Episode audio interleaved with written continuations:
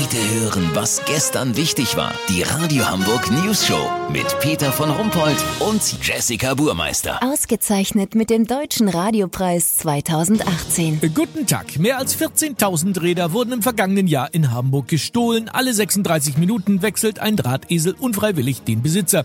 Die Innenstadt ist ein Hotspot für Fahrraddiebe. Doch wie schützt man sein geliebtes Bike richtig? Das hat unser Reporter Olli Hansen recherchiert. So ist das, Peter.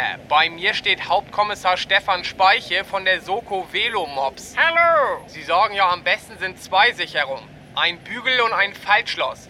Aber das kostet mich dann ja mehr, als mein gebrauchtes Hollandrad wert ist. Das stimmt. Und weil die Schlösser schon so viel kosten, raten wir dazu, diese ebenfalls mit sogenannten Schlossschlössern zu sichern. Oha, das ist natürlich aufwendig. Darüber hinaus ist es ratsam, immer ein zweites minderwertiges Rad mitzuführen, das man nur ganz lumpig anschließt.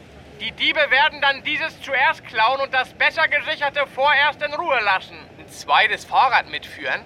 Das aber nicht ungefährlich. Sie haben nach der sichersten Methode gefragt. Stimmt. Fahren Sie fort, aber nicht mit meinem Rad. Kleiner Scherz. Was noch zu beachten? Nehmen Sie wertige Anbauteile wie einen teuren Sattel, das Tretlager und die Zahnkränze mit. Auch wenn Sie nur kurz in den Supermarkt springen. Oh Gott, immer alles abschrauben? Ja, und lassen Sie die Luft aus den Reifen. Das schreckt die Diebe zusätzlich ab. Soll ich auch noch ein Wespennest in den Fahrradkorb stellen und den Lenker unter Strom setzen, oder was? Aha, Sie haben unseren Ratgeber gelesen. Dann wissen Sie ja auch, das Beste gegen Fahrradklau ist die Fahrt mit dem HVV. Genau. Peter, lass so machen. Ich check jetzt die High-End-Lösung und fahr mit dem Fünferbus in die Innenstadt. Wenn mein Drahtesel nachher noch im Keller steht, melde ich mich noch morgen. Habt ihr das exklusiv, okay? Ja, vielen Dank, Olli Hansen. Kurznachrichten mit Jessica Burmeister.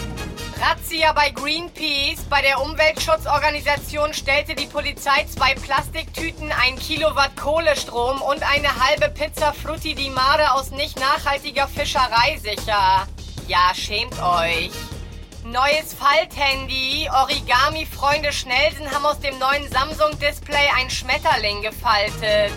TÜV-Bericht. Immer mehr Fahrzeuge weisen schwere Mängel auf, wie Hundehaare auf dem Beifahrersitz oder schlecht sitzende Fußmatten.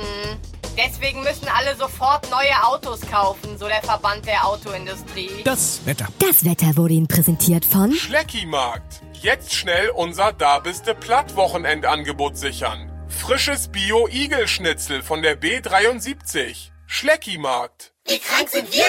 Das war's von uns. Schönes Wochenende. Wir hören uns Montag wieder. Bleiben Sie doof. Wir sind's schon.